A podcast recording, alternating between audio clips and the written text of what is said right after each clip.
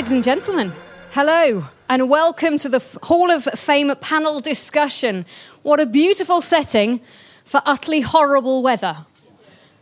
I'm so sorry. Um, it's not my fault, uh, even though I've already had that uh, accusation hurtled at me. Apparently, I brought it back from Monaco. I thought it did quite well at Monaco, but apparently, it wasn't the weather required here. So I apologise, but it's not as bad as it was at the Nürburgring for anybody that saw that. So we're okay. Um, now, Few sports create rivalries quite like motorsport. We all know that. We've all seen them. We've all loved them as we've gone through the years of motorsport. Um, yes, okay, in football, you might get, you know, your local derbies, your cities versus your Uniteds. Um, and certainly in things like boxing and rugby, you get your Wales versus England. But nothing quite lives up, I think, to the rivalries that you get within motorsport. If you think back to them, some of the most passionate, occasionally lethal combinations that we've seen, from Senna and Prost to nowadays with Hamilton and Rosberg.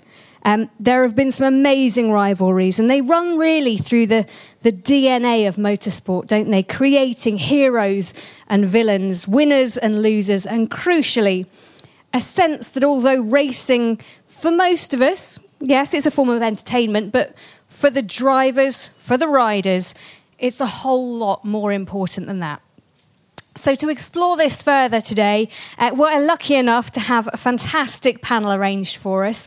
We'll do some question and answers at the end, so get your thinking caps on uh, and decide what you'd like to ask these fantastic gentlemen. Uh, but without further ado, let me introduce them they don't really need any introduction at all, but I'll do it anyway because that's what I'm here to do. Uh, so we'll start with Derek Bell, of course, five time Le Mans winner, two time world sports car champion. And next to him, Tom Kristensen, known as Mr. Le Mans. He won it so many times, we've all lost count. Um, but he's pretty good at it. Let me just go there. Uh, next to him, we have Darren Turner, former McLaren Formula One test driver and current Aston Martin works driver as well, and a Motorsport magazine columnist, of course. Um, Mat Oxley is next to him, our Motorsport magazine's bike columnist, um, who's also had the distinction of competing at the Isle of Man TT. So we know when it comes to nerves of steel, box ticked. Uh, Jackie Oliver follows, uh, former uh, Formula One driver, founder of the Arrows Formula One team, and Le Mans and Can Am winner. And then we also have Damien Smith, who is the editor of Motorsport magazine, and here to try and keep the peace because my hands are too small to fight. Um, so that takes us to the panel discussion. Um, and Derek, maybe we can start with you because you're sat next to me, so it's convenient. Um, but you're probably more famous for your partnership with um, Jacky Ickx um, than any particular other rivalries. But um, was there any rivalry within that partnership, really, when it came down to it? Uh, oh, they can hear me. I was waiting for you to pass the microphone. Anyway, excuse me. Um, well, it's a strange thing because I don't believe we had great rivalries in those days. We were trying to beat the other cars. I think in Tom's era, and probably Darren's, they're, they're, they're chasing their teammates to try and prove they're better. In our day, we just wanted to win the race, and we did it the best way possible by having two really good drivers. I was always in awe of Jacky Ickx. I felt he was somebody that should have been Formula One world champion, most incredibly talented driver and so quick and so, uh, so capable of turning in fast laps and great drives that I had to drive with him. When I drove with him, I seemed to win a lot of races, which meant he was really good. But I didn't make any mistakes, and therefore we won races. But there was a, there was a bit of competition, but it, I never let it show. And I often, I mean, when there was an there'd be an article in the papers in in Europe, it would say Ickx wins at Spa, and I go, shit, I sure I was in that car. And then underneath in small print, Derek Bell, you know, of, of England, of Pagham, England, also was there, you know. And I, I used to detest being in Jacky's shadow, as I called it. So thereafter, we had this sort of personal joke between us, which still exists today, 30 years later where he says that he talk, we talk to each other about being in his shadow. But in, in the beginning, I was, but I, in all honesty, I, I think I developed into a better driver being with him, learned a lot from him, and ended up being as quick as he was. And we ended up with some great victories. So, you know, we had a, we had obviously there was a, a rivalry, but it wasn't a personal thing that I got to dislike the other person or would wreck the car. I mean, the whole point is to get to the car at the end of the race without hitting things. And I have a distinct feeling these days, because of the sort of racing that there is, um, that you don't often get to the end of the race because of the rivalries between two cars in the same team. And we saw a few, didn't we? You know, at the weekend, at, at you know, at the Nurburgring. So I, I, I know Darren and, and Tom will, will, will, speak differently, but I'm probably from another era when gentlemen were gentlemen. And um, I, I, enjoyed it, and I'm glad I got through that period, you know, and it was fantastic. Tom, probably no. the worst question to ask you. A gentleman still gentleman? no, I just said, I mean, it's quite difficult to come after Derek when you give him the questions first. So, uh, you could have sat I, here, but you said I don't sit next to women. You said. no, but I was no, I was. Well, don't let me too close to. Is actually I, what you said. No, I said you are faster than me off track too, and and that's why you're sitting where you are. and obviously, I don't know if you are from a different era. I mean, looking at you, you don't look any older than we do. So I don't think so. now your eyes are going. That's the only problem you. I think uh, obviously. Um, racing in general. I mean, there has become there's so many classes. There's so many more racing drivers nowadays than there were back then when they were, in a way. I mean, even before obviously Derek and and, and Jackie's and uh, and Jackie Oliver's time, it was a lot about. Um, um, let's say they were pioneers in a way uh, before that, and nowadays you have rivalry already from karting. Uh, a lot, uh, trying to break in and, and to capture some help and sponsorship to go through the sport. So nowadays, I think you you you already at a very young age, you know you have to deliver, and that pressure you see you you see on people, and that's of course a little bit of modern time, and it's a little bit sad, obviously, because you don't see people uh, maybe enjoy it as much today uh, as they actually do, because. Um, you, you have to do to deliver at a very very you should back then too, but they were pioneers, and that was very much the, the, the, early part of racing, which very much is the heritage of our sport. So we have to take care that people enjoy, and when they enjoy, you can go back to something like.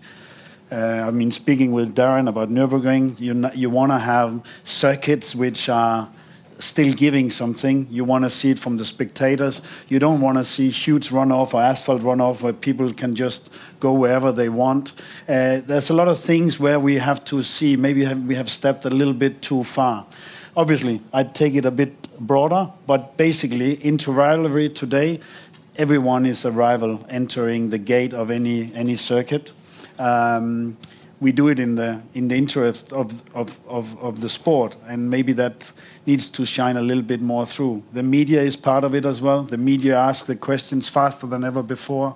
You have already seen it running uh, three or four times and being discussed by experts uh, when there has been something of an on-track incident. Uh, so there's a lot more pressure uh, going on than probably there were earlier, at least or even earlier in my career. I could still sometimes get away with, ah, I don't know what happened uh, on that part. Nobody can get away with anything today on the, on the track. And that creates controversy, uh, even though that it might not be there when the people leave the gate at the circuit and go back to the hotel where they have to stay and share dinner. I remember a, a, great rivalry, as, as you said. I didn't know that was exactly the talk today, but I had a great rivalry with Rickard Rydell. It's a Swede driving in Japan for Formula 3 back in 1993. We had the opening race of the Formula 3 championship. We were both driving for Team Toms. And um, that first race, we were not very uh, friendly to each other. But we had to share a three and a half hour drive back in a Toyota Corolla. and we didn't talk from Suzuka until Nagoya. And Nagoya, we had to talk because I was driving the car and I really want to get into the Dunkin' Donuts. We always stopped. We always stopped at Dunkin' Donuts, but I thought I, I, I had won the race today, but I had been naughty to him. He was naughty to me. But if I don't go into Dunkin' Donuts, that's gonna that's gonna kill our relationship a lot more than just a single race. And uh, we did Dunkin' Donuts, and we talked a little bit from there about the incident. Thank goodness. Brilliant. What Tom was saying there about the, uh, uh, the, the rivalries today and how they're built up. Basically, it's the media. It's your fault. I think that's what he's saying, wasn't it? Are you not classing yourself as now the media? I'm, I'm an editor. It's different. It's different. but, um, we the... can take responsibility a little bit because we have to react, but we only react to what people want. But there's a different pressure on racing drivers today, I think, in terms of the uh, the focus they're under and social media and, and all that kind of thing. But one of the interesting things, we've got a very sports car heavy panel here, certainly influenced by uh, you know, the amount of miles they've done at Le Mans, etc. Um, Darren, um, the rivalries that you face today, I guess, uh, uh, it's, it's, the teams, isn't it? It's the manufacturers you're against with Aston Martin. Driver wise, I think. Um, sports car racing is the closest in modern motorsport to how it used to be in the past. That you all, you all get on pretty well most of the time. Would that be fair? Yeah, I think it is. I think um, you know, as a as a driver for a manufacturer, you're obviously there to do a job for that manufacturer. So uh, all my times that I've been at Le Mans, uh, Corvette has always been our main rivalry. So when it was the Ferrari, we were in the Ferraris to begin with, and then the Aston Martin. Uh, Corvette's been the mainstay of that sort of class, and they've always been the guys that we're trying to beat. And there's Porsche and the Ferrari, and, and sometimes it's right now Ferrari on a bit of a roll. So, you know, they're our main competition. But if it always goes back to it's America versus Britain, it's Aston against Corvette, and uh, um, and that's meant that we've had a lot of fun over the years as well. And, and I enjoy that rivalry. I think if you um, if you don't enjoy the competition, then and you just want to turn up and get a trophy, then that's not the best way of going racing. So uh, the fact that they've always been there, been very strong, and kept us on our toes, and sometimes we've beaten them, and sometimes they've beaten us. It just means that every time you go back, you just know what you're up against, really, which is is going to be a big fight. And this weekend, you're, you're going to Le Mans for the test day um, ahead of the, the big race later in the month.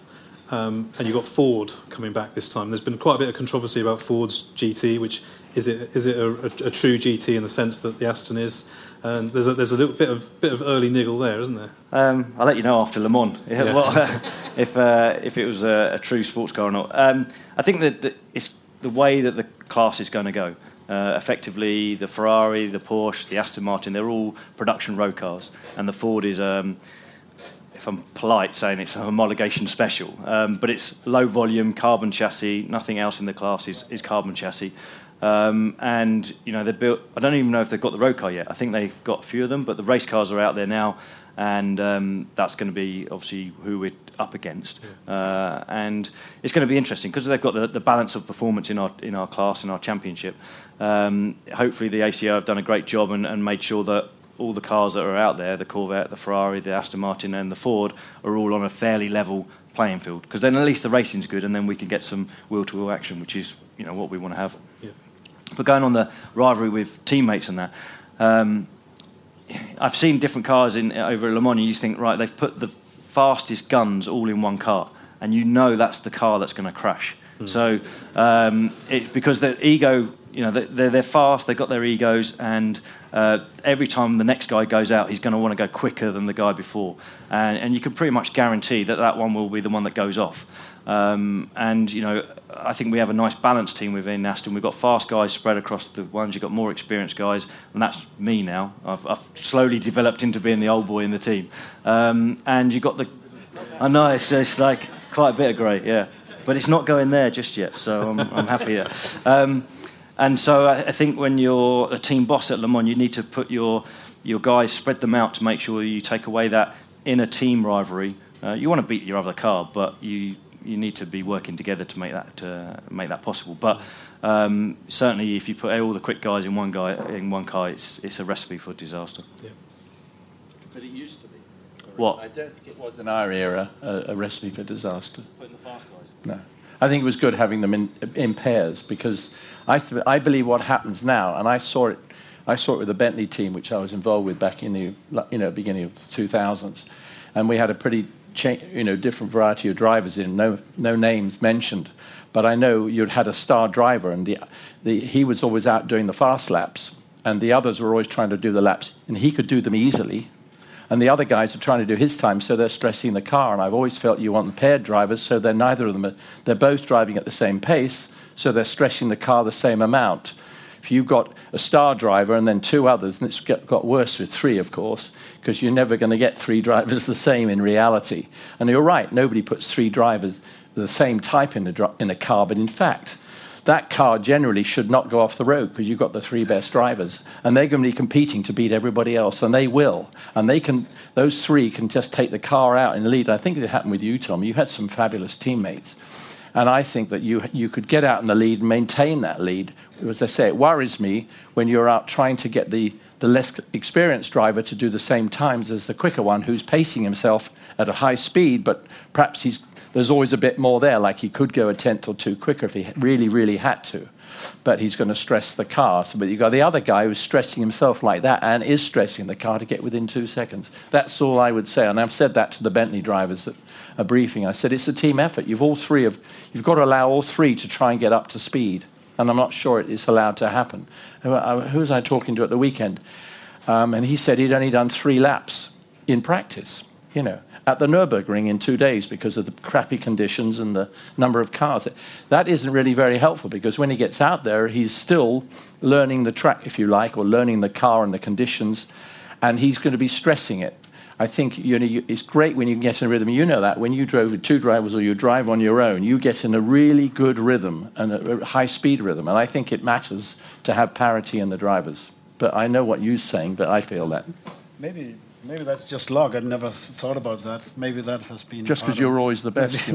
no, no. But I mean, uh, I drove for Bentley as well, if you remember.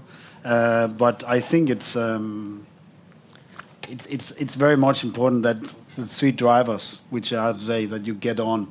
Yeah. That you, you get on. And, and uh, uh, very early in, in uh, with me at Le Mans, from the first time I was there with Alboreto and Johansson, uh, we made sure that we leave the gate together and we drive into the circuit together. And this I've done with all my mm. crews whenever I have dri driven. That means that it, it's bad to take problems to bed. There's always going to be things, but when you go back, it's uh, it's obviously uh, nice to have at least um, maybe not necessarily stopped at Dunkin' Donuts, but at least going back to the hotel, you will discuss what happened during the during the day. But you're there to win the race. Yes. You're there as teammates. It's sure. called a team event, you know, and you're trying to win it. So all three of you need to be on the same sheet.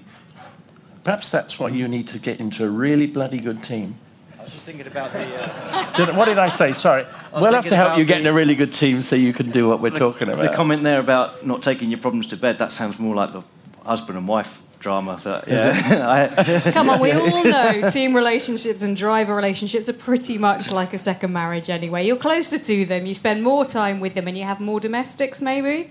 Uh, no, I, I, mean I was really lucky. Uh, my teammate's now gone to Ford, so but Stefan Mücke was uh, I was with like for you, yeah, yeah, yeah. It's a bit of a divorce. I think the arrangement's more flexible. Um, and you know we travelled around the world for five years together, and probably did spend as much time with him as I do with my family. So um, if you can't get on, yeah. then it, it, becomes difficult. The only thing that we, we had to get sorted out quite early on was the hire car situation because he's horrendous. Uh, on the road, so uh, uh, so uh, a couple of races in, I said I, I cannot go in a hire car with you. I needed my own hire car. So uh, after that, it was I, I did all the driving. But yeah, it wasn't a nice experience. Um, Jackie, let's bring you in if Sorry, you don't yeah. mind, um, because uh, we've spoken about what it's like from a driver's point of view, but.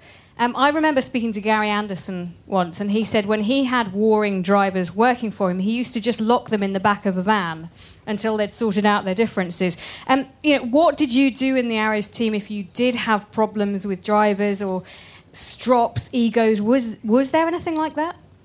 Well, I'm uh, sort of uh, actor turned director, didn't I? I mean, I was uh, uh in front of the camera and then behind, so to speak. Uh, so I've had experiences in both regards. The, the thing I've noticed is is that sportsmen, there are footballers and rugby players, and they're team players. Golfers and racing drivers are not team players. They're totally self-centered uh, and the, the best ones are the ones that are very competitive. Uh, so that's what you're dealing with. And every team has to deal with those individuals uh, that want to win. And to make matters worse, you can't uh, get a driver to admit if he's got exactly the same car as his teammate, why he's slower. So that tends to lead to all sorts of problems. Um, and as uh, Tom mentioned, you know, now with cameras and telemetry, uh, the drivers have got nowhere to hide. in my day, we used to have lots of excuses, and there was no way they were going to find out whether I was telling the truth or not because there was no telemetry. So the game has changed a little bit, hasn't it? Um, but I've had two experiences. One of team rivalry when I was driving Can Am with Shadow in the United States. And I had the team to myself uh, as a single car team for many years. But as it expanded, uh, Don Nichols of Shadow got uh, George Follmer, an American driver, to drive in a second car. Uh, and it was the year I won the championship in 73. Now, the trouble is with Americans and English drivers is that um, I had what's called sarcasm. Um, and Americans never get sarcasm. Um, and I used to be a bit sarcastic with, uh, with George um, when he was behind me or he didn't win and he started to complain. I won both races in the car and also in the garage because he was a big chap. So when I said some sarcastic things to him, I, I had to run because he was going to put one on me. Eh? Um, and of course, being a lot smaller, I could run quicker than him. And it turned out I could drive quicker than him in the car as well, and I won the championship. And he never got over it, George. Even when I see him now, he never got over it. So the worst thing you can do with competitive people uh, is beat them. and you, uh, you never remind him, Jackie, when you do see him, I'm sure. Well, that's the problem with sarcasm, isn't it, really? You can't let it go, can you? From a team owner's point of view, I had a similar experience uh, with when Derek Warwick and Eddie Cheever drove for me in the BMW cars, um, BMW turbo cars. And we were very competitive at the high speed circuits, uh, and at Monza particularly. And the only teams we couldn't beat at uh, Monza were the Ferraris. So we were running uh, third and fourth in the race, pit stops coming up. We'd already discussed that because at a high speed and no speed limits in the pit lane then, we had to bring one car in after the other. Um, and we agreed that what we should do is whoever was in front of the other uh, would be the first to come in. So when it came round to the pit stops, and there was rivalry between Eddie and uh, Derek, when it came to that, um, we decided to uh, pull Derek in first, right? And the engineers were talking to each other. And then they said, Well, Derek, we're not going to bring Derek in, now let's bring Eddie in. Right? So on the radio, I heard the engineer say, Eddie, pit. No, he said. so I got on the phone. I said, Eddie, we've changed it. You've got a pit. Silence. So I thought, right, now what do we do? Call Derek in. So we called Derek in. Who came into the pits first with Derek behind him? Eddie. right? That is the way drivers think. Right? They're always looking for the advantage. And the reasons why they do this thing is because they always think maybe I can't beat that guy that's driving with me. Because in my heart of hearts, I'm not going to say so, I know he's better than me. And that's what caused the rivalry. And I think that is going on, from my analysis of it, I think that's what's going on with Lewis and, uh, and Rosberg. I think Rosberg probably knows that that tenth of a second, that extra energy that Lewis makes, he probably knows deep down that sooner or later Lewis is going to beat him. And I think that came out when, if anybody watched the TV coverage, beautifully done uh, by an analysis of what was going on at the start of the uh, Chinese Grand Prix, I think it was, wasn't it? Barcelona. Barcelona, Yeah. um, with the c- controllers. Yeah. Um, there you had a situation where you had two different approaches to the drivers. Rosberg used his energy recovery system at the start, but had to do energy recovery, and Lewis didn't. And Lewis went for the gap. I would think before looking at that onboard coverage, it looked to me as though uh, Rosberg was fiddling down on his steering wheel, making sure he could get energy recovery going for the straight, so to keep Lewis behind him. And then when he looked in the mirror, he saw Lewis right there. What did he do? Moved over on him. And that I don't think you can get that. You've got that attitude between teammates and between race drivers. Uh, Lewis, if there's a gap, he's going to go for it. And uh, the team lost out. That rivalry between them and that, that incident in Barcelona, it seemed to me, uh, maybe the panel agree or disagree, but it was inevitable that that was going to happen because in that scenario, uh, you know, Nico was in the wrong mode, basically. Lewis saw the gap and he had to go for it. And Nico with the rivalry they've had over the last three years, that niggly kind of petty stuff that's gone on, he, he couldn't let Lewis get by. He had to defend, and there was, there was only going to be one outcome uh, in that. I mean, I don't know if that is that is that how uh, other people saw it, or could it have been avoided? Anyone? David, did you not watch the coverage on the TV? Yeah, I, I saw it. Um, uh, I just think it's one of those moves 50 50. Lewis did what he had to do, go for a move. Nico did what he had to do, which is defend. But maybe Lewis had the option of going to the left rather than the right on the door that's shutting. So, I mean, it all happens really quick, and it's very easy to sit back and analyse these things after and see, like you said, like 100 replays and uh, look at all the data and everything. These guys are making their decisions in fractions of seconds, and it's not always going to be the right decision. So, um, I think both drivers did exactly what they should have been doing at that time, and uh, ultimately they came together. But it is going to happen, isn't it? If you've got two guys that are fighting for a world championship, and it's not like one driver is number one and one guy is number two, they're both equals in that team. Um, why should they not do what they have to do to, to beat their teammate? And uh, on that occasion, it was a it was a case. It was it was what it was going to be. It was going to be an accident, wasn't it? So um, I certainly don't look at it and go, that was 100% Lewis's fault or that was 100% Nico's fault. I thought they just did exactly what they should be doing in, the, in that scenario, really. So, um, what about the calculating driver? Because if you remember the uh, Senna Prost incident, um, and I think he was at Japan. Um, whether it was true or not, I don't know, but they were on the front row together. I think they were both in McLaren, team, if I remember rightly. McLaren and Ferrari, 1990. And and they whoever won the race was going to win the championship, and they took each other out on the uh, on the first corner. I suppose that is rivalry, isn't it? Um, I'm going to get into the corner first, and if you take me out, it's your loss because I've got more points than you. So um, I think that's what that's the animal you're dealing with. Um, is it more prevalent now amongst drivers? I'm not sure about that. Uh, the only thing is, I mean, I drove with Jimmy Clark and Jackie Stewart and Graham Hill, but I was a younger driver then, and I didn't see it.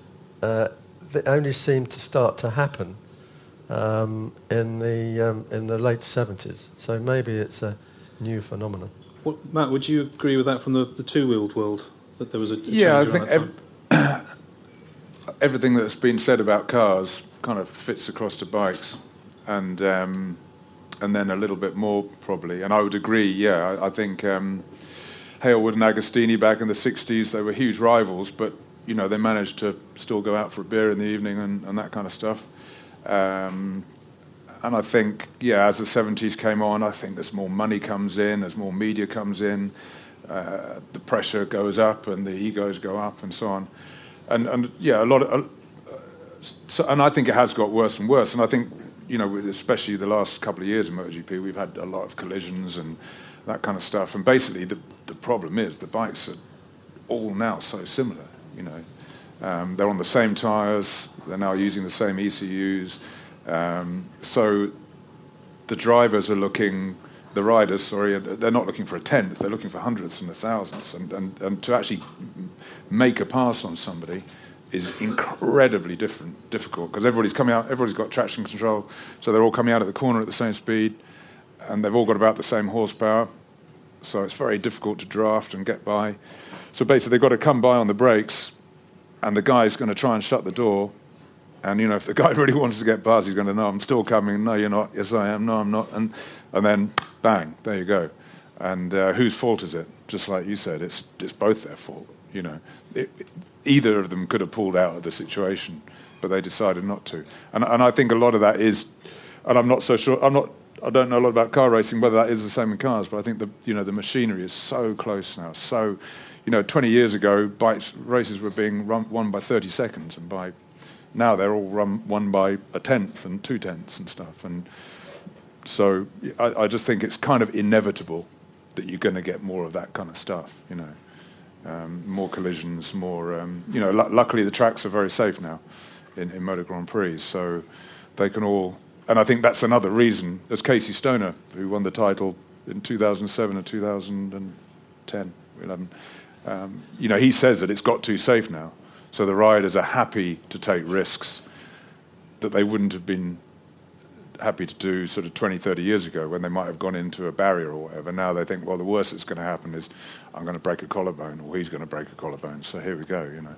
Um, so there's all those sort of things about with the safety, you know, actually by getting so, going so far with the safety, you're actually encouraging people to ride more dangerously. So there's a, it's quite an interesting kind of point that we've reached, I think. Is that the same for, for you, TK, and what you see? Because you steward in F1, um, and, and you know you're part of the FIA with them, but you've also done Le Mans. So can you echo the same things with both of those?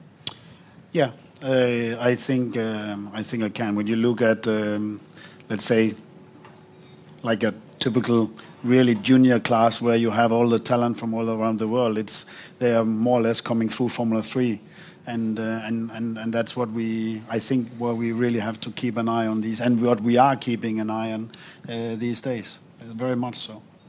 You need the respect from, and let's say, an impact or accident seems to be a, a lot uh, less than maybe the, the rivalry itself. So basically, you, when you th- see three cars approaching a corner, um, nowadays you you know they're all going to go for the corner because they can all go wide and probably escape the corner. Whereas you, when you see barriers, or it's a bit different.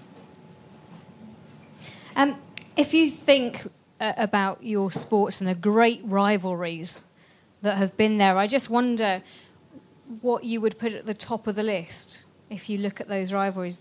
Don't, maybe we start with you and who do you think were the couple, the warring couple, the couple that kind of bore everything together? In, in what I, where I was? Goodness, I don't know, because I mean, I, I was lucky to be in the best team most of the time, and um, so the warring went on behind us. I mean, you know, I was a, the people I drove with when you think about it. You know, in, in my early days with Jackie, I'm talking about sports cars now. I mean, I did do a bit of form, a lot of Formula Two and a bit of Formula One, but not as much as Jackie did. But I mean, you know, he, he raced with Pedro Rodriguez and I raced with Jo Siffert, and they were two very capable, very, I mean, the most amazing sports car drivers of that era. So I had respect for them because I was coming into it fresh, and he, he had little, he had less respect for any of us. But um, you are. He didn't pick that up, did you? No, he. I mean, but we were both young. That's that's why we sat you so far that's apart. Right, yeah. We knew it would come to okay. fisticuffs on stage. I said he had less respect for anybody, but uh, don't worry. Um, no, but he and I. We were young guys joining the Porsche team, and he had been with John Wyer with the GT40, so he had got an experience of John Wyer, but he was still very young. And when you go in with these older drivers that have, are so damn good, and you're trying to just catch up with them, you have a lot of respect for them. And you knew there was a, I mean, the major battle was between Jo and Jo, Jo Siffert and Pedro Rodriguez. When we got up to, you know, the next era, which was the Group C stuff, um, I mean, there wasn't quite so much. Again, we were starting to get back to manufacturers, and during that era, Porsche really dominated it. But we had Jaguar, we had um, obviously we were Porsche, we had Porsche, Jaguar, we had Toyota coming in, we had Nissan play around, and then Mercedes. I mean, and Mazda came in and won Le Mans as well in there. So there was a lot of battles going on, but there wasn't that sort of needle that I don't think. I mean, we wanted to beat the other cars and we wanted to win Le Mans again or come second again or whatever it was. But it, it was slightly different than I think. And I think you have to remember, which wasn't brought up before, but with sports cars, you're not going to say anything like, no, sorry, Ollie usually comes up with something that kills me. But no, the pro- one of the problems with sports car is that we have all sorts of drivers out there. I mean, there was this race this weekend that Darren was in. There were 157 cars in the race at Nürburgring. All right, it's 25 kilometers round. But there were three, four, five drivers with each team, with each car.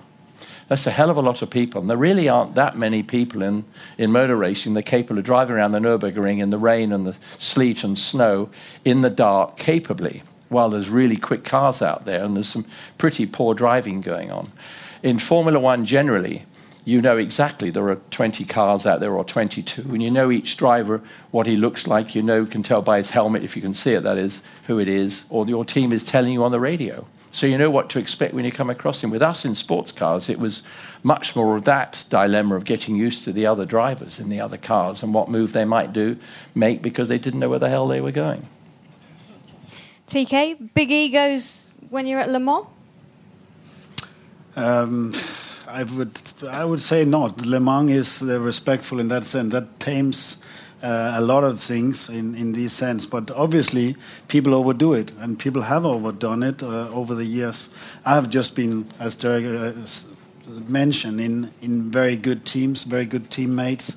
That has been uh, very fruitful for my focus when I go into into Le Mans over the years, and um, and for sure there has been different uh, teammates I've had. I mean, starting as you say, you come in with with some very experienced, some respectable teammates like Johansson Alboreto at my first year, and then I see myself develop over all these years. And at one point, there's younger drivers coming in and being teammates with me, and that obviously has been a fantastic journey. And I don't want to tire you all of that because that's obviously a, a very long speak, but but just sitting and listening to the others, I would say that the, the time when I had probably, I mean, I mentioned Rydell, but I mean, the top where I had the probably a tougher uh, rivalry. I mean, my the, the great team we had, uh, obviously, for many years was with uh, Capello and McNish and myself. We, we had really, a really, uh, uh, Les, les Trois Musketeers, as we called us. We are very, very, very different personalities, but we get on very well. So that was a very, very gelling and, and positive uh, experience over many years. But I've but sitting here in the UK, I did the BTCC in 2000, and I I don't think uh, we we passed each other quite some times during that season, but we never uh, passed each other without touching, and sometimes uh, we ended up. I think on two occasions I missed my flight going back as I had to go to the stewards with uh, with this other gentleman, and I don't want to mention name as you are in England, so nobody. I mean, we don't mind if you wanted no, to. No, of, of course I don't want to mention. I mean, Jason Plato, he's not here, so why should I? why should I mention him? Um, because he he will be very happy, and we have had a few beers over it, and he has been very honest about the approaches and at some circuits. And um, I'm just happy I was able to leave England at the final race at Silverstone in the night race uh, and winning the for West Surrey in the in the Honda and sort of having the last say, even though that he was more higher in the in the championship. But uh, that was a, a, really proper rivalry, uh, you can say. Um, Darren, you must have some great Plato Neal stories. I mean, it's what legends are made of, isn't it? Uh, yeah, that fight's been going on for some years, hasn't it? So uh, I don't think there's any love loss. Um, I mean, I was lucky enough to be JP's uh, teammate for three years. So when I did touring cars for those three years in uh, with SEAT, if you're going to have a teammate, he is the best guy to have in touring cars. He knows all the tricks. Uh, and the thing is, he actually taught me more about the sport outside of the car with the business side as uh, as much as uh, what I learned from him inside the car. But um, a great guy to have as your teammate. But I wouldn't want to be in another team trying to beat him, and I'm sure that's why that sort of conflict between uh, JP and, and, Matt Neal has been going on for so many years. They're very different characters, and um, I'm sure JP's like loves the the idea of winding him up, and any opportunity he can to do it outside of the car, he seems to take that opportunity.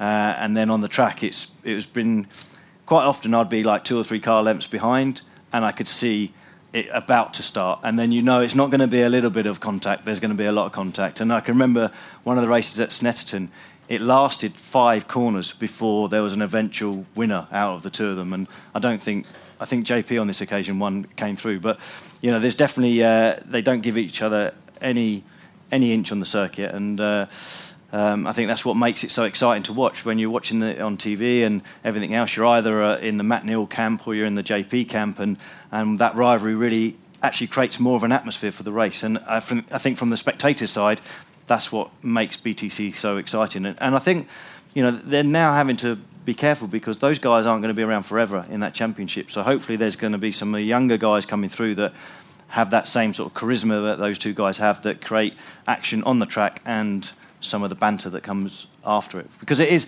uh, sports cars is, is different in the way that we're not trying to you know crash each other off the circuit. We do it accidentally, but with uh, with BTCC, it's part of the fun, isn't it? You know, and, and I I struggled to adapt to it because uh, every time I'd go and do a race, I'd pull a good move, no touching of paint, no wing mirrors, and I'll be like, that was very good. And then the next corner, the guy that I've just spent three laps getting past without would just take me out, and I was like, I just don't get this racing. But um, I think if I went back, I'd get it. But at the time I was there, I didn't get it. So, uh, and it is good to watch. I love watching it, but um, you know, I think you need people like JP and, and Matt Neal in the championship just to, to add that extra element of excitement. Matt, I certainly remember when I was doing MotoGP, the wall, the wall came up between Rossi and Lorenzo. I mean, a physical wall in the garage because they just couldn't stand each other. Do you think sport needs that intensity, that rivalry? And certainly within MotoGP, we, we've seen it having through the decades. Yeah, it's um, it's all part of it. I mean, to me, they're still. Um, well, we call them gladiators or whatever, you know. So you're going right back to the beginnings of, well, I guess gladiators wasn't really a sport in, in Roman times, but uh, it was something different. But you know, it, it, I, I, look at them all as assassins, basically. The guys at the top, you know, that's basically they're all out to get each other, and you know, if you've raced yourself, you know all the moves that you can pull in a car or a bike that you can get away with to um, kind of stuff the other guy and get a, and, and not be kind of held responsible. And you know, there's a catalogue of, of moves you can do. And now with Valentino Rossi and, and, and, and Jorge Lorenzo and Marc Marquez, uh, I mean, I've been around for 30 years doing this sport, and it's the it's either the best or the worst rivalry, depending on which way you want to look at it. And um, but Rossi's career has been defined by these rivalries. His first was Max Biaggi, who, and you know, he would dismantle these guys not only on the track but also off the track. You know, he's the brightest bike racer I've ever known. You know. When when did that kind of um, extreme rivalry sort of idea start? Because in, in Formula One terms, I always think the Prost and Senna rivalry is always referred to because it not only defined its era, it, it changed the sport because Senna introduced that do whatever it takes to win attitude, which we hadn't really seen to the extent that Senna. Senna took it to a new level, and then Schumacher took it on to the, to the level as well after that. Um, in, in your world, where, when did it start? I mean, Sheene and Barry Sheene and uh, Kenny Roberts had quite a big rivalry, but um, you know they could still go out and have a laugh and, and so on. But I mean, they didn't really like each other. But uh, I mean, the first big one would have been the two Americans, Wayne Rainey and Kevin Schwantz, uh, very different Americans. Wayne Rainey, a very sort of, uh, you know, married Californian, lived quite a respectable life, and then Kevin Schwantz, this kind of pretty fairly crazy Texan guy. And, and they had raced each other in the States, and, and they, whenever they raced, it would get very physical. You know, they would be colliding and bouncing off each other, and, and they really properly despised each other, you know, really properly despised each other. But then I, I can remember b- before Valentino Rossi turned up, um, Schwantz.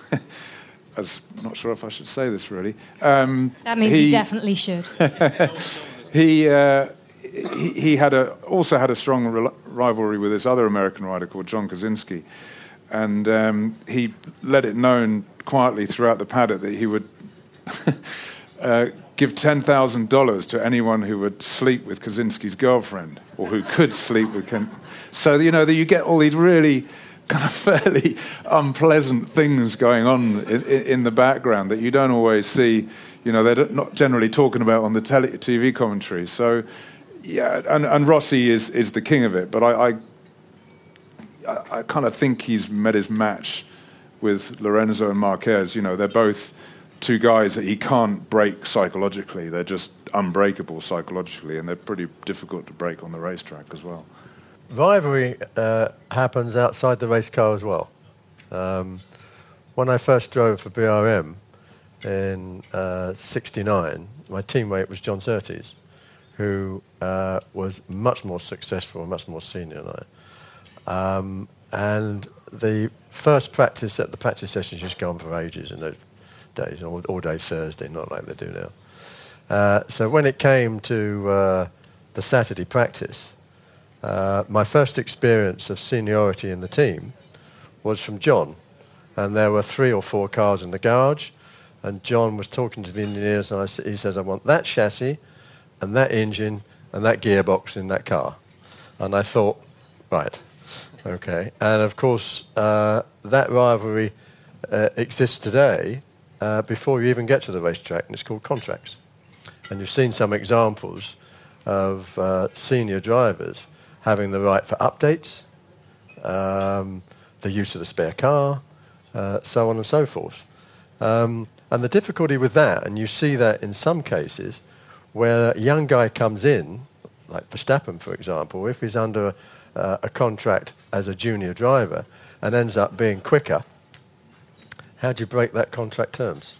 And of course, uh, Schumacher was a past master at that with some drivers. So it doesn't just extend to behind the steering wheel, it, uh, extends to uh, contract stage. Okay, I think because you've got some tea and cake in front of you, that it's a good time to get you to uh, now with a mouthful ask some questions. Because that's perfect, isn't it? We have got a microphone. Has anyone got a question just on the tip of their tongue that they would like to ask? Ah, the gentleman here with the amazing tie. Um, we're going to get a microphone to you. Stay there, it's absolutely fine. Unless, of course, you wanted to sit on anyone's lap. I'm from Australia and I'm Uh-oh. absolutely delighted to be here. My first question is to you, Derek. Have you been? Did you race at Bathurst? Yep. And what were your thoughts on Bathurst? Um, My second question to you is Tom. Have you have you been to Bathurst, Darren? No. Tom, I watched you racing at Goodwood in the Galaxie. What were your thoughts on that compared to sports cars? you want me to talk first? Because my You memory's short, I forget what the question was. Um, well, I forget what it was too, but yeah, we'll Okay. work it. Okay. eh? He didn't No, say was no, it bath time yet. Bathurst, yeah. No, I, I, I raced there three times. I, I drove for Brian Foley, was first in my class in an Alfa the first time on that amazing track, and went back again and drove for Ron Hodgson in a Torana and crashed with Dieter Quester, uh, with my fault totally, up on the mountain. And the third time I went and finished second in a Mazda for Tom Walkinshaw, second overall. So I had a great time there, and it's a great track. Love it, and love the enthusiasm. And it was great because it was just one major race. There wasn't a championship. So you just went and had a damn good time, drove as well as you could. But when you actually relate it to modern day, I mean, I'm sure all of us sitting up here have often gone to racetracks. First time we ever sat in the car, drive it, and go out and race it, and that's how we do it. Whereas in some of the you know the major teams these days, you get in it for ages beforehand, get lots of practice, time to get to know the car, which you probably have to with modern technology. But at the end of the day, all you do really is turn the key and drive the bloody thing, you know. But um, I, di- I did, I loved Australia. Yeah. What are your thought? What are your thoughts on our uh, touring car championship we have there now, with Well- the uh, the Holdens Yeah. Well, and the Fords and Well, all, all I, rem- I, I, I follow it if I see it. Um, uh, you know, it sounds logical, but um, and I don't go out of my way to see the races because there's so much on racing on TV.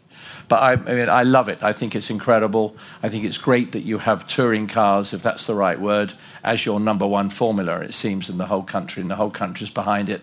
And you've got the manufacturers battling Ford versus General Motors the whole way through.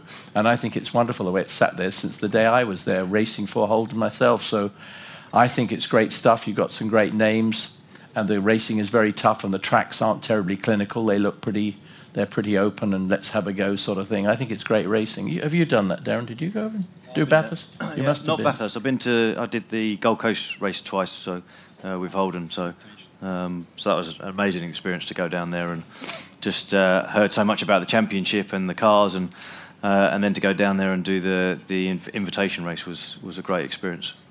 Difficult cars. I did uh, Bathurst on bikes many years ago. Did you?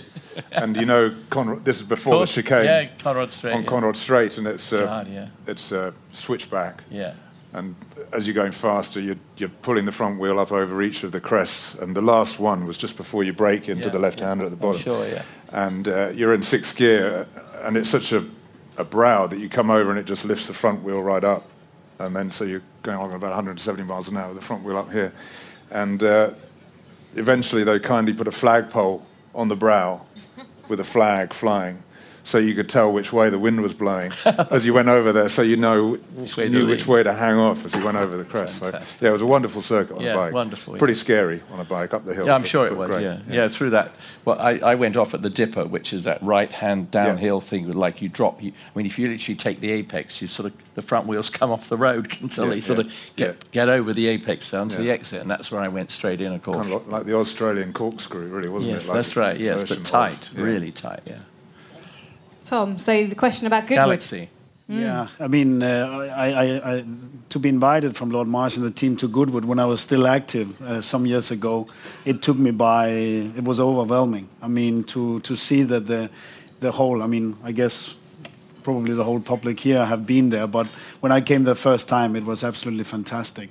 The year when I drove the Red Galaxie with Michael Steele was was, was absolutely wonderful, and uh, he promised me it's not going to run out of brakes. Even though that I felt in practice that already after four or five laps that it was going to do it, but the, the the grunt the car had and tried to get to the lead and uh, and then just make sure to put it enough sideways on the narrow Goodwood that you just hear the cars behind the, the Alfa uh, or Mini or BMW or whatever uh, that they are going behind and have to lift for me. Whoop, whoop, whoop, whoop, and I'm just sideways. and then on the straight you go again. That was uh, was wonderful. And when you are at Goodwood, you feel a little bit. I mean, I've had great fights with uh, with with, with Derek, with with Jackie there, and even with Darren. I remember when you drove the Mini and I was in a Cortina.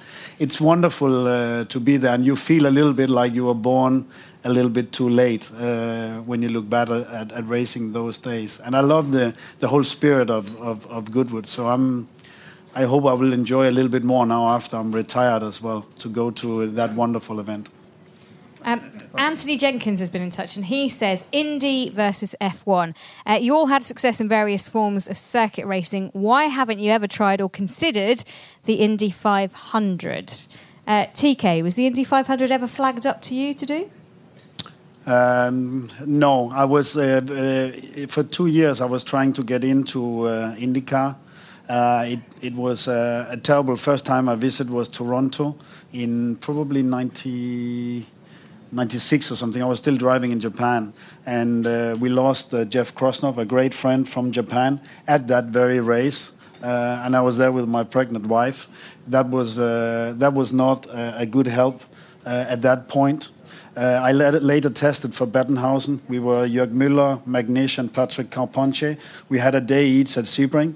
It was a wonderful experience where we had a, a, day, six brand new tires and testing, and everything went very, really well. But the team went with the, with the money, as they obviously sometimes have. So Alumax came in, and Carponche uh, drove a, a, a, good career in IndyCar. But I have nothing of uh, any uh, I mean, it was great doing that, and uh, with, uh, with, with not doing that, I mean, I ended up at Audi, and I have never been uh, at a, any place better. So no regrets at all. But it's nice to have tried it all, and it has all been on my sort of um, idea of going.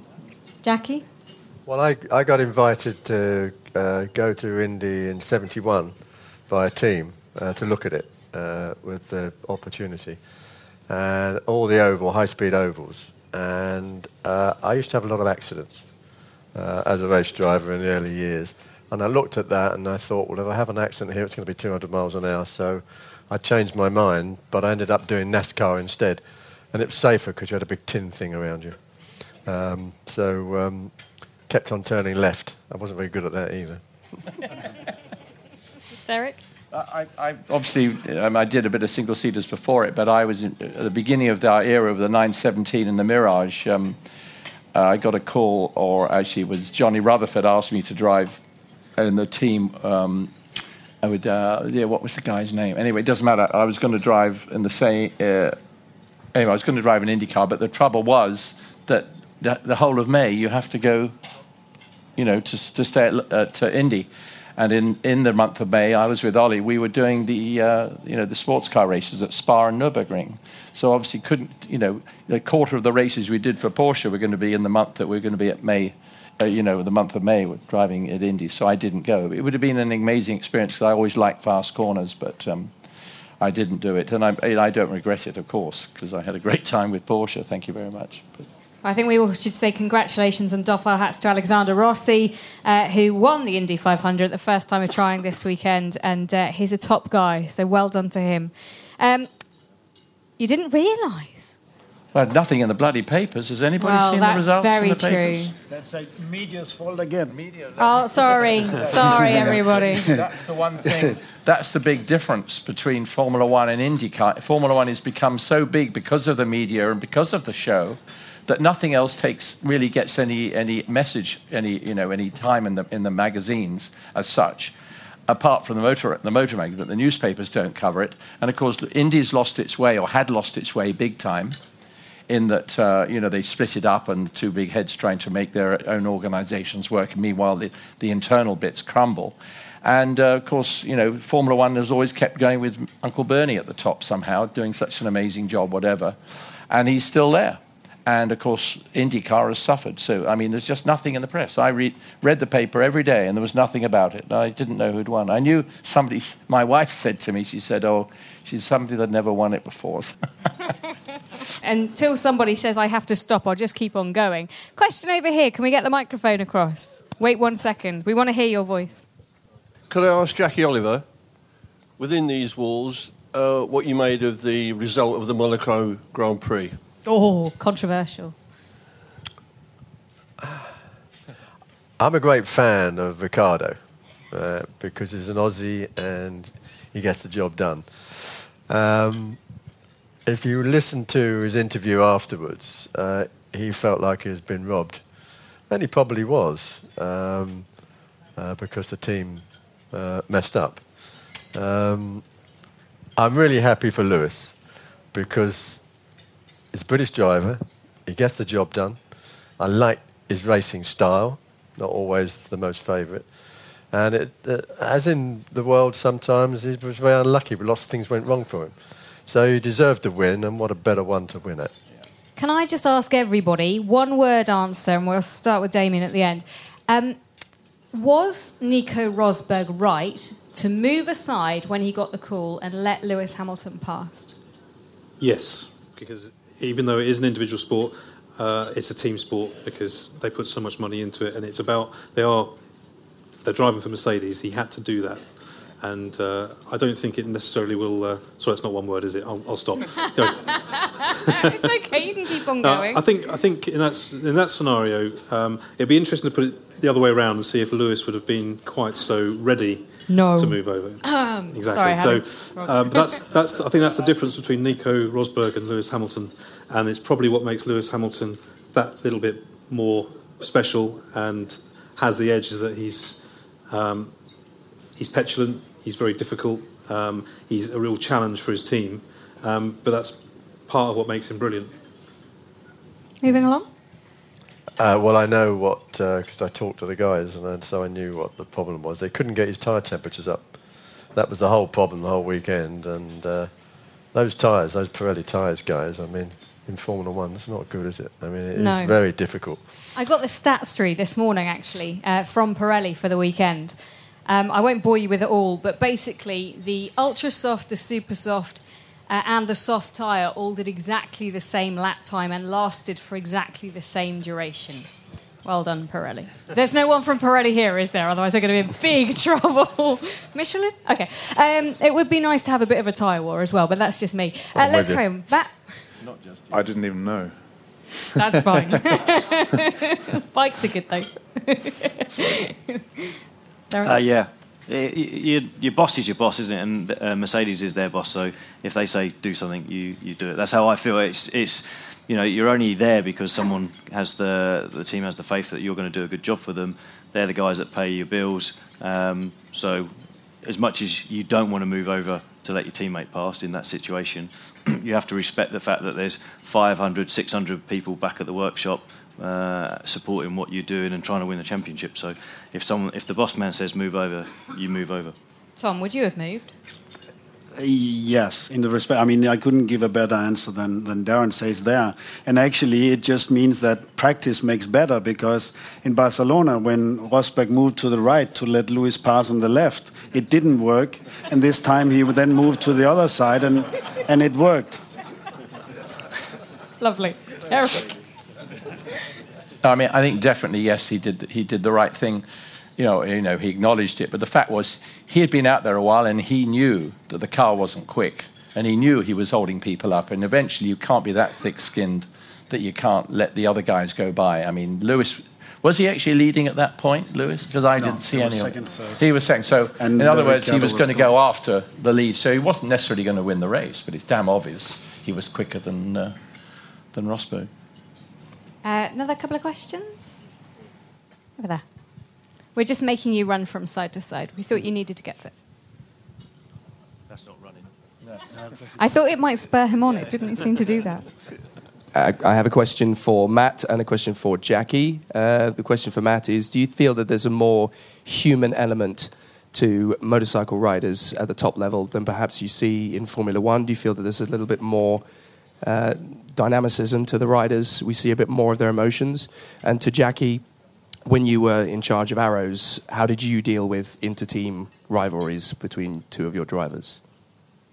I think uh, the, we probably do see a bit of, more of a rider's true nature in bikes, but it's it's purely a factor of sponsor money, basically, uh, sponsor pressure, media pressure, uh, all, all these things come upon the sportsman, whatever sport he's in. And you know, you you know, the more money is involved, the more media is involved, the more you have to mind your p's and q's.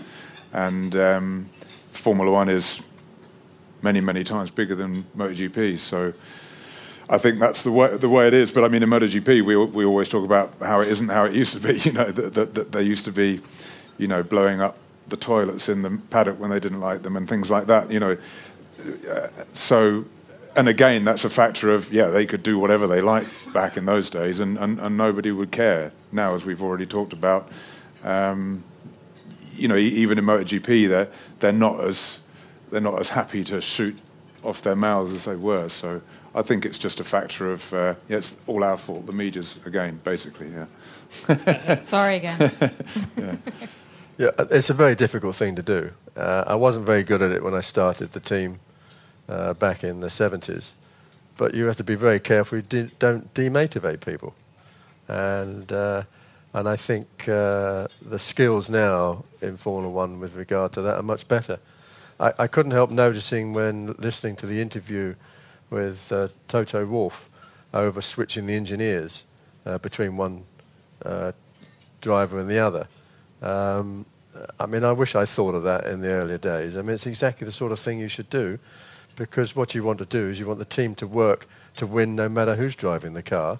And when you stick a chief engineer with one driver over a long period of time, uh, like Massa has with uh, his guy, uh, that can get in the way. And I thought that was very well handled. or a big conspiracy, depending on how you look at it. Um, I only said it. Conspiracies don't exist within motorsport anyway, do they? No, you know. Um, right. Have we got time for? Have we got time for one more question? Have we got one more question? Gentleman over here. I'd like to um, direct my question to Derek and to Jackie in relation to the Tasman series. I was at Sandown Park in '68 um, for the, the Melbourne round at Sandown Park, and I've read a book by um, David McKay that um, he used to loan his Ferrari to Graham Hill to go and do practice at Warwick Farm in his privately entered Ferrari. Um, is it true that the New Zealand drivers and the Australian drivers used to really look after and be very friendly and hospitable to the Europeans at the Tasman series? Jackie, you want to start? Well, I, I, sadly, I never did the Tasman series. I did the Temporada series in Argentina, so I missed out on that wonderful uh, uh, environment. Uh, and uh, Colin sent me there with the Lotus Formula 2 car, and I think Graham went off uh, to Tasman, so I have no experience of that, unfortunately. Right, yeah. but Derek does. Well, he knows I did because he saw us race in Melbourne. But yeah, I did the Tasman Series two years basically. But the first year for Ferrari with Chris Amon, we had two cars: Graham Hill, Jochen Rindt, Piers Courage, running for Frank Williams, and of course, you know the wonderful New Zealand Australian drivers, including Frank Gardner, Frank Matich, and people like that. But it was great race. I mean, just fun. And we were going to your real question was we really were looked after. We had so much hospitality. It actually got.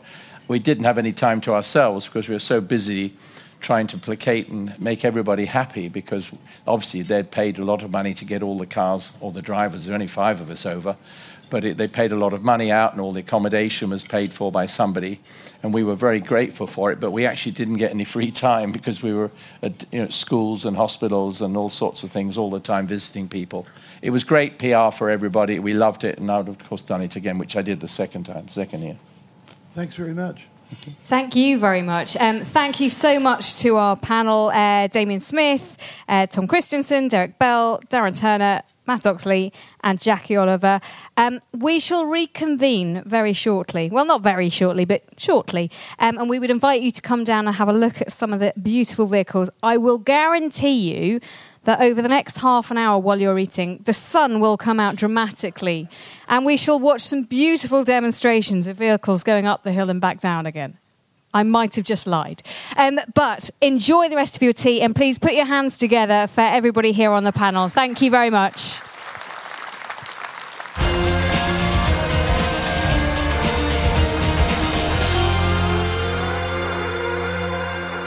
Don't forget that over the past six months, Motorsport has been delving into an audio archive.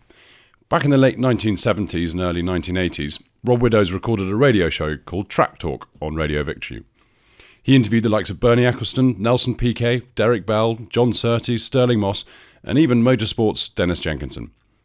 We've digitised all of the Track Talk tapes, and these are available through shop.motorsportmagazine.com. I can't recommend these highly enough. They're amazing windows into the past for only £1.99 per download.